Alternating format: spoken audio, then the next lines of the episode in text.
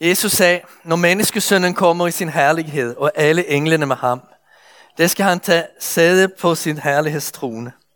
Og alle folkeslagene skal samles foran ham.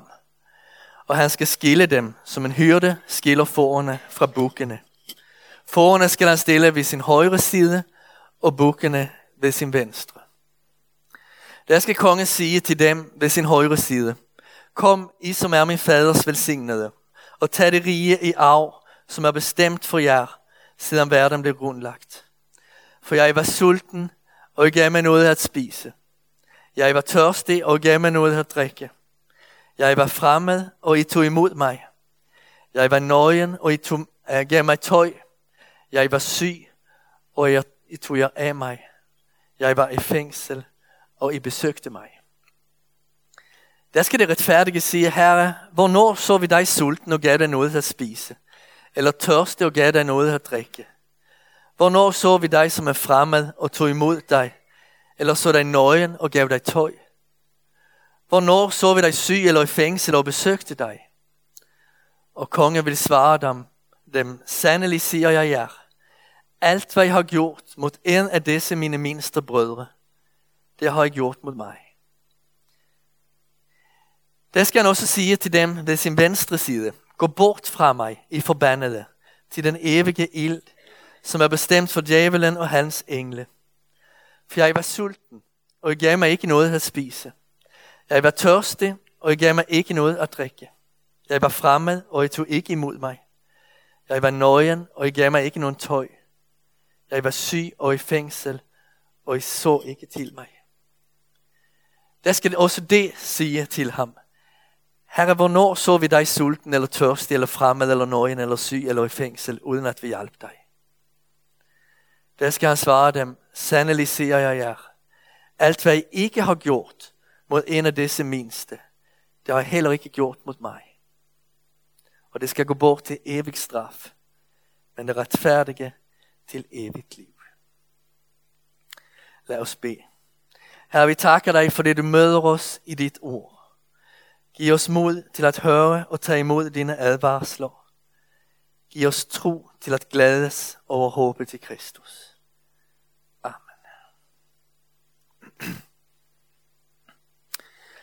Der er flere ting, der slår en, når man hører Jesu lignelse om den yderste dom. Gerningernes centrale plads er en ting. Hvordan hænger det sammen med troen som frelser? At alle som kongen dømmer bliver overrasket er en anden ting. Alle får at høre ord, som det ikke havde forventet sig. At der er meget lidt, som ligner en almindelig rettergang, er en tredje ting. Snarere beskrives det, som når en hyrde skiller sin flok. Endelig bliver man også overrasket over dommens omfang, evigt straf eller evig forbandelse eller fortabelse. Hvordan denne store belønning eller denne store straf. Lad os se, om vi ikke kan blive lidt klogere. Kongen slår sig ned på sin herlighedstrone. Vi associerer til noget strålende, og det er helt rigtigt. Men herlighed betyder også pondus, tyngde. Foran herlighedens trone står vi som samlet menneskelighed men også som enkelte individer, hver især. Trods vores skrøbelighed behandles vi alle som rigtige mennesker med ansvar. Til og med et evighedsperspektiv har vores liv og vores valg betydning. Kongen er Guds søn, Jesus Kristus. Faderen har overladt dommen til ham. Af mindst tre grunde er Kristus den helt selvfølge dommer. For det første er han retfærdig. Alt der er ret, sandt, godt, barmhjertigt, skønt og kærligt, har sin kilde og sin form i Kristus. I Kristus hviler hele den guddommelige fuldhed. Det spørgsmål, som Jesus stiller, lyder altid. Hvordan kan jeg på bedste måde elske dette menneske? Det er altid hans spørgsmål. Till och med da han skånsesløst kritiserede fariseerne, var hans vilje, at de måtte omvende sig for deres syndefulde veje og finde det evige liv. Jesus er formen, mønstret, idealet for et sandt menneskeligt liv. I alt lever han efter tilværelsens formål. Dommen sker ud fra retfærdighedens målestok. For det andet har Jesus unik indsigt. Kristus ved, hvad det indebærer at være menneske. Alt fra solen over Galilea til mørket i Gethsemane. Jesu dom kommer, Jesu dom kommer ikke fra åben, men snarere fra unten, som en, som har været på bunden. Fra en, som har været på bunden. Kristus har også unik indsigt i, hvad der er i et menneskehjerte. Er både godt og ondt. Johannes fortæller, at han ikke havde behov for, at nogen skulle vidne om mennesket, for han vidste selv, hvad der gemmer sig i mennesket. Alt gennemlyser Kristus altså, og alle omstændigheder tager han med i sin retfærdige dom. Intet kan gemmes, dekonstrueres eller snakkes udenom. Den tredje grund til at Jesus er den selvfølgelige dommer, er at det er imod ham, som både alt det gode og al synd er begået. Det er hovedtemaet for det år af Jesus, som møder os i dag. Men det er ikke det første, Jesus siger, da han vender sig til dem, der står på hans højre side, på frelsens side. Først ligner han dem ved får. Selv er han hyrden. Dem, der bliver frelst, er altså dem, der har lyttet til hyrdens stemme og fulgt ham. Vandret sammen med ham. Videre kalder han dem, kalder han dem for min faders velsignede. Velsignet er den, der har taget imod Kristus i sit liv. Paulus skriver i Efeserbrevet, at det er i Kristus, som faderen har velsignet os med al himlens åndelige velsignelse. Min faders velsignede betyder dem, der ejer Kristus og al Guds godhed i ham. Det er ved nåde, som vores navn er skrevne i livets bog.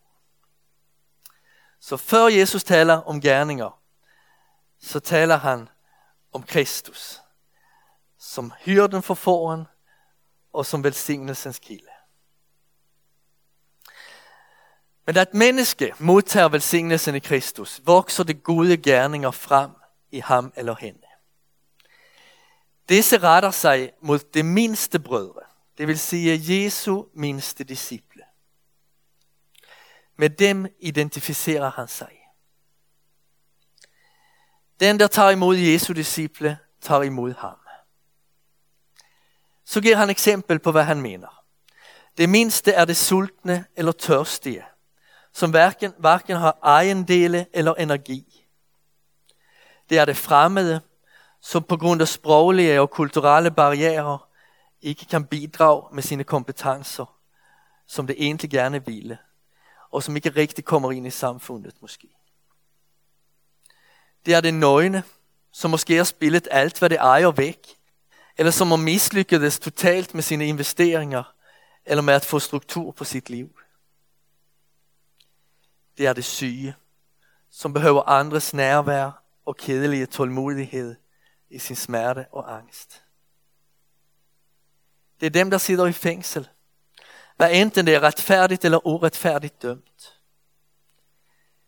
Det velsignede er blevet berørt af disse menneskers fortællinger og skæbne.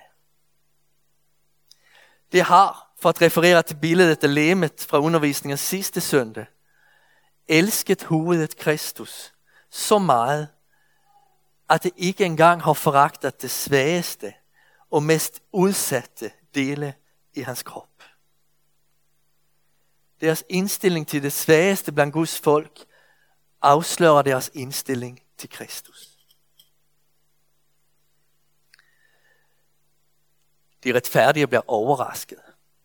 De havde aldrig tænkt på den barmhjertighed, som kongen beskrev.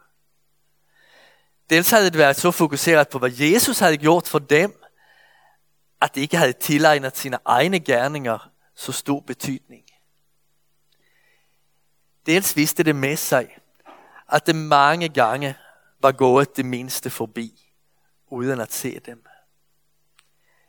Det kendte godt sin rædsel, egoisme og bekvemmelighed.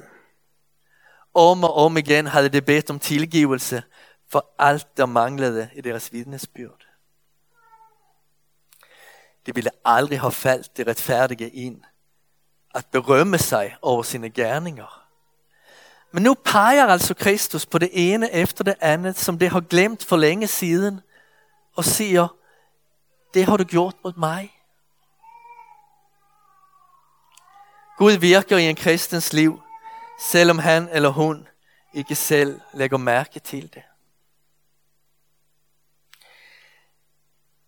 Men hvorfor denne tale om gerninger? Er det ikke tro, der frelser? Jo, det er det, svarer reformatorerne. Men gerningerne er tegn på, bevis for et menneskes tro. Og derfor er det også med i dommen. Lad os tænke os en arvetvist af en kvinde, som vi ikke kan gøre DNA-prøve af, og som, vi, og som ikke er registreret i nogle kirkebøger. En person hævder, at han eller hun var barn til den nu afdøde. Der er ingen, som kan bekræfte eller afkræfte det. Men der er flere, der kan fortælle, at den person, der nu hævder, at den var hendes barn, besøgte hende jævnligt, mens hun var i live, gav hende julegaver, hjalp hende med computeren, kørte hende til skadestuen ved flere tilfælde, og en gang lånte hende en ret stor penge, øh, summe penge. Man finder også eksempler øh, på øh, kort, der bekræfter deres tætte forhold. Jeg husker ikke, hvad kort hedder på dansk. Vykort hedder på svensk. Postkort, tak. Postkort. Ja. Intet er dette gør personen til kvindens barn. Men de gode gerninger styrker udsagnet om at han eller hun faktisk var det. Så gerningerne vidner. Det er gerningernes funktion i dommen. Det beviser, at et menneske var påvirket af Jesu kærlighed. Så det er gerningernes funktion. Og dette er godt i tråd med Jesu invitation. Tag det rige i arv, som er bestemt for jer, siden verden blev grundlagt. Et arv fortjener man ikke. Den får man, fordi man er barn til en, eller af anden grund bliver arving. Tænk at en dag hører Jesus sige dette. Tag mit rige i arv. Med dig deler jeg mit liv og alt hvad jeg ejer. Der er plads til dig i himlen. Velkommen ind i en evighed af fred på alle livets områder. Så vender sig Jesus til dem på hans venstre side, det forbandede, det dømte. Gå bort fra mig, siger han til dem. Den dom får det, uden at være anklaget for en eneste overtrædelse. Alt hvad dommeren nævner, er deres forsømmelser. Alt hvad I ikke har gjort. Det har været ligegyldige med det mindste blandt Guds folk. Det har set dem, men gået forbi. Ved sin ligegyldighed har det vist, at det heller ikke har kærlighed til Kristus. Han identificerer sig med sin kirke. Han bor med sin kærlighed i det mindste af mennesker. At negligere Kristi disciple er at negligere Kristus selv. Den sammenkobling havde det fortabte ikke forstået. Derfor bliver det også overrasket over Jesu dom. Alle bliver overrasket over Jesu dom.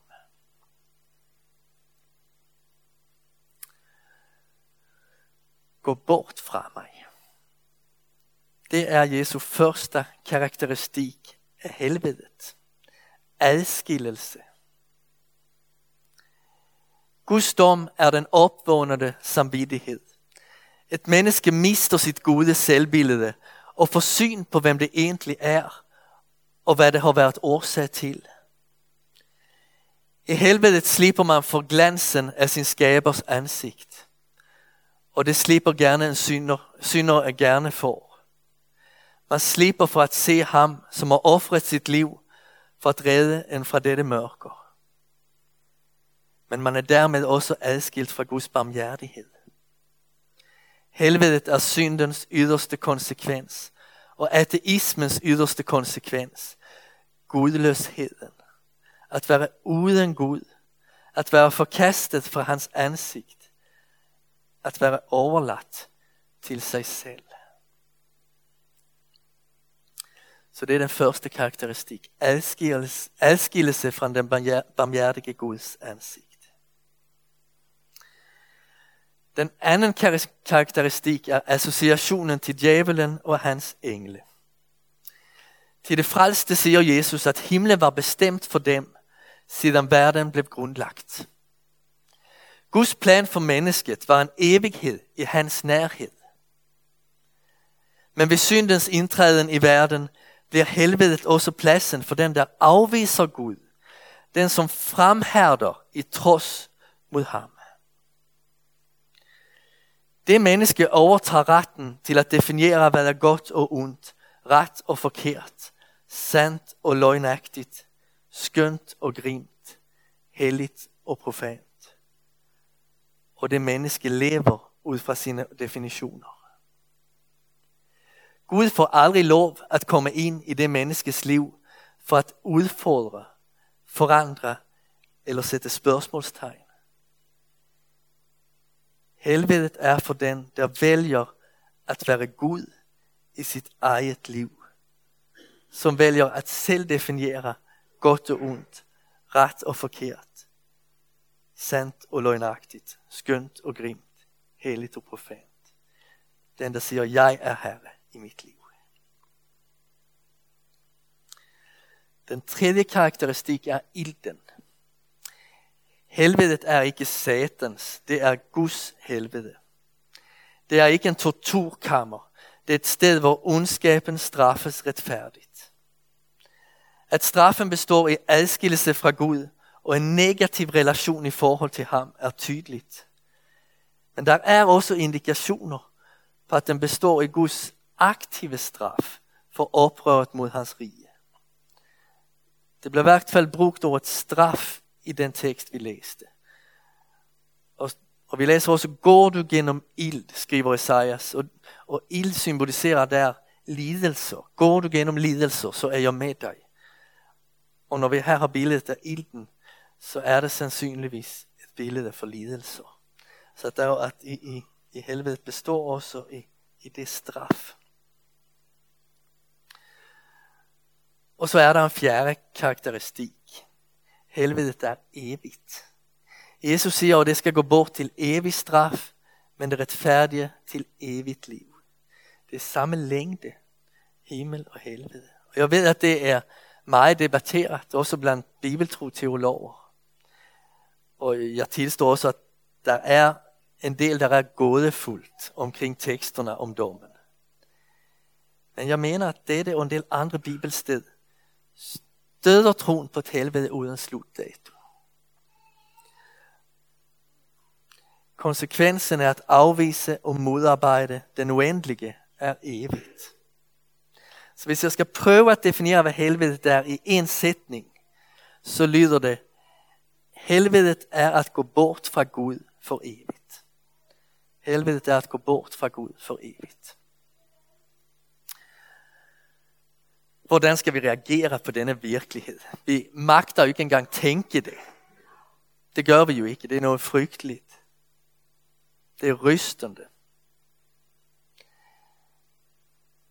Men at tale om dommen og den dobbelte udgang gør også klart, hvad det er, der står på spil i Kristi offer. Dommen afslører syndens alvor for os. Synd er i vores liv langt mere end fejl og mangler. Det er noget så dybtgående og alvorligt, at det fortjener en evig straf. Det er en mistro mod Gud selv.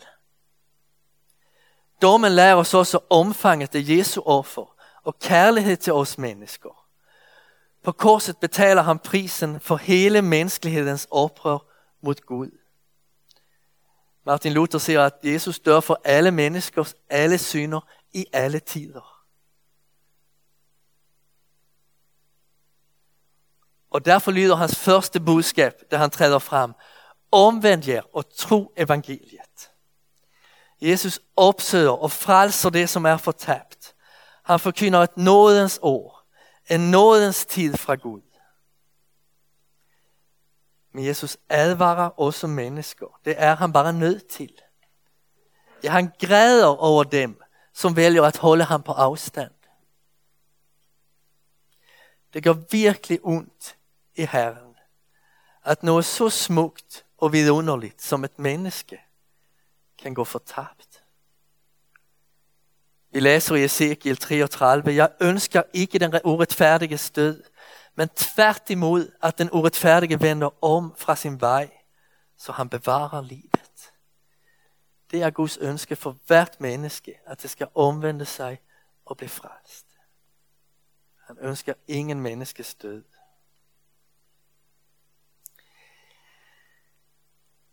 Det er næsten umuligt at høre om dette, uden at stille spørgsmålet om, hvordan det skal gå for en selv. Hvordan skal det gå for mig? Svaret på det spørgsmål får du heldigvis ikke ved at vende dig indad og prøve at finde ud af, om du er god nok. At det spørgsmål kan kun mødes ved Guds ord. Sådan her skriver en tidligere biskop i Sverige, i Göteborg, som hed Bo Gertz. Se om det kommer her. Ja. Nu beder Gud dig ikke kun at tænke lidt på dem, der lider nød, men også at tænke på din egen stakkels sultne og tørstige sjæl, som er nøgen og syg og i fængsel. Den skal du unde det brød, som kommer ned fra himlen, og den drikkelse, som kan slukke den tørstiges tørst, og den medicin, som helbreder syge sjæle. Alt det har du i Guds ord. Det er Guds ord, du behøver. Tar du vare på Guds ord, så er det aldrig håbløst. Må syndefaldets skygge over menneskeligheden lyser håbet frem. Den Gud, vi tror på, har ikke trukket sig tilbage. Han har reddet verden. Ingen har vist os så stor kærlighed, som han, der skal dømme os. Ingen rækker ud efter mennesker, som han. Ingen i historien har vist verden et større håb, end hvad apostlarna gjorde. Det er inte så sikkert som at vi skal dø, plejer vi at sige. Men det galt altså ikke for dem. For dem galt, at det er intet så sikkert som at vi skal opstå til evigt liv. Og det gælder for alle, der ønsker at være kristi venner. Ja, det gælder for et talløst antal mennesker. Livet i Kristus skal fortsætte, og det skal overtrumfe alt, hvad vi her har oplevet. Amen. Vi beder.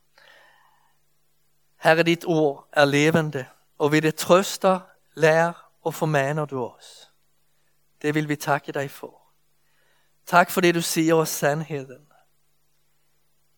Vi beder, at du må blive vores ven i livet, og at din mission må blive velsignet, sådan at mange bliver kaldt til frelse.